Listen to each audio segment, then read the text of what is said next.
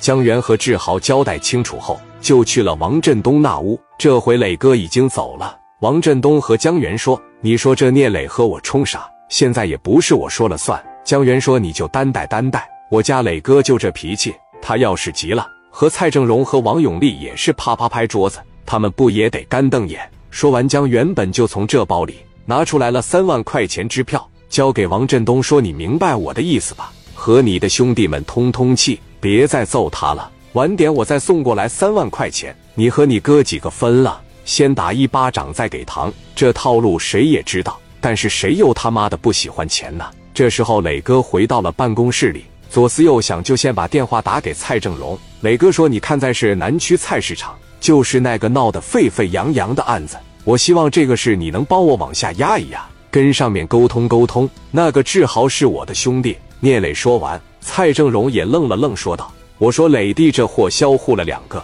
打残一个，你让我现在托关系，我怎么托？全社会都在关注怎么处置他，这货心狠手辣，我要是不把他好好办了，这全青岛老百姓怎么看我？”聂磊听完，知道蔡正荣在想什么，就和他说道：“荣哥，你听我说，这个杨田喜为了报复志豪，带了二三十号人来到人家妈的这个猪肉摊上给人砸摊，几十个老爷们围着一个女性殴打。”现在老百姓议论的是，一个暴徒残忍的销户了两个，打残废了一个，但是他们根本就没关注，几十个人在殴打一位母亲，殴打一位瘦弱的女子。咱们可以把这个事拿出来做文章，来镇压舆论，对不对？我还是那句话，我兄弟志豪在法律上做的肯定是不对，但是在道德上，我认为他没什么错。作为一个儿子，看着自己的养母被人打成那样，他要是不作为，他都不配当一个爷们。要是我非得把那二十个都得砸死，蔡正荣听完说道：“磊弟，不是我不帮你，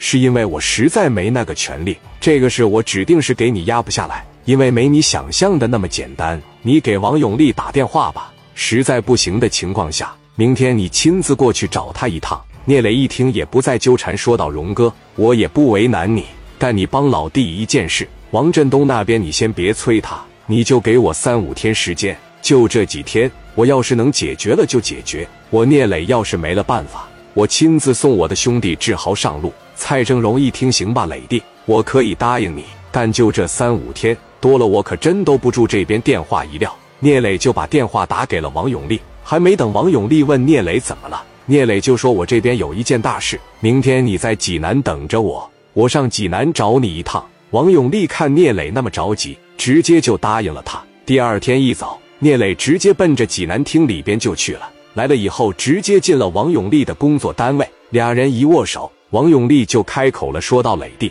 你有什么事情在电话里说就行，怎么还亲自过来？在青岛有什么事情和蔡正荣说就好了。”聂磊回答：“我这个事情他可管不了，因为今天我找你来是为了青岛市南区菜市场的那个恶性事件。”王永利一听也不和聂磊扯淡了，因为他知道事情的严重性。他说道：“来吧，你说说你的想法，你想怎么办？”聂磊说：“这个事我绝对不敢奢望让他扭头就出来，所以说我希望咱能不能把这个舆论给他搬过来，让这个胜利的天平往咱们这边压一压，然后象征性的判他几年，就给他来个无期也好，或者找个替死鬼替他去也好。完事出来了以后，我安排他跑路，等时间长了，所有人都会淡忘这个事的。你说行不行？我不能看着让这么孝顺的一个孩子。”就这么没了呀！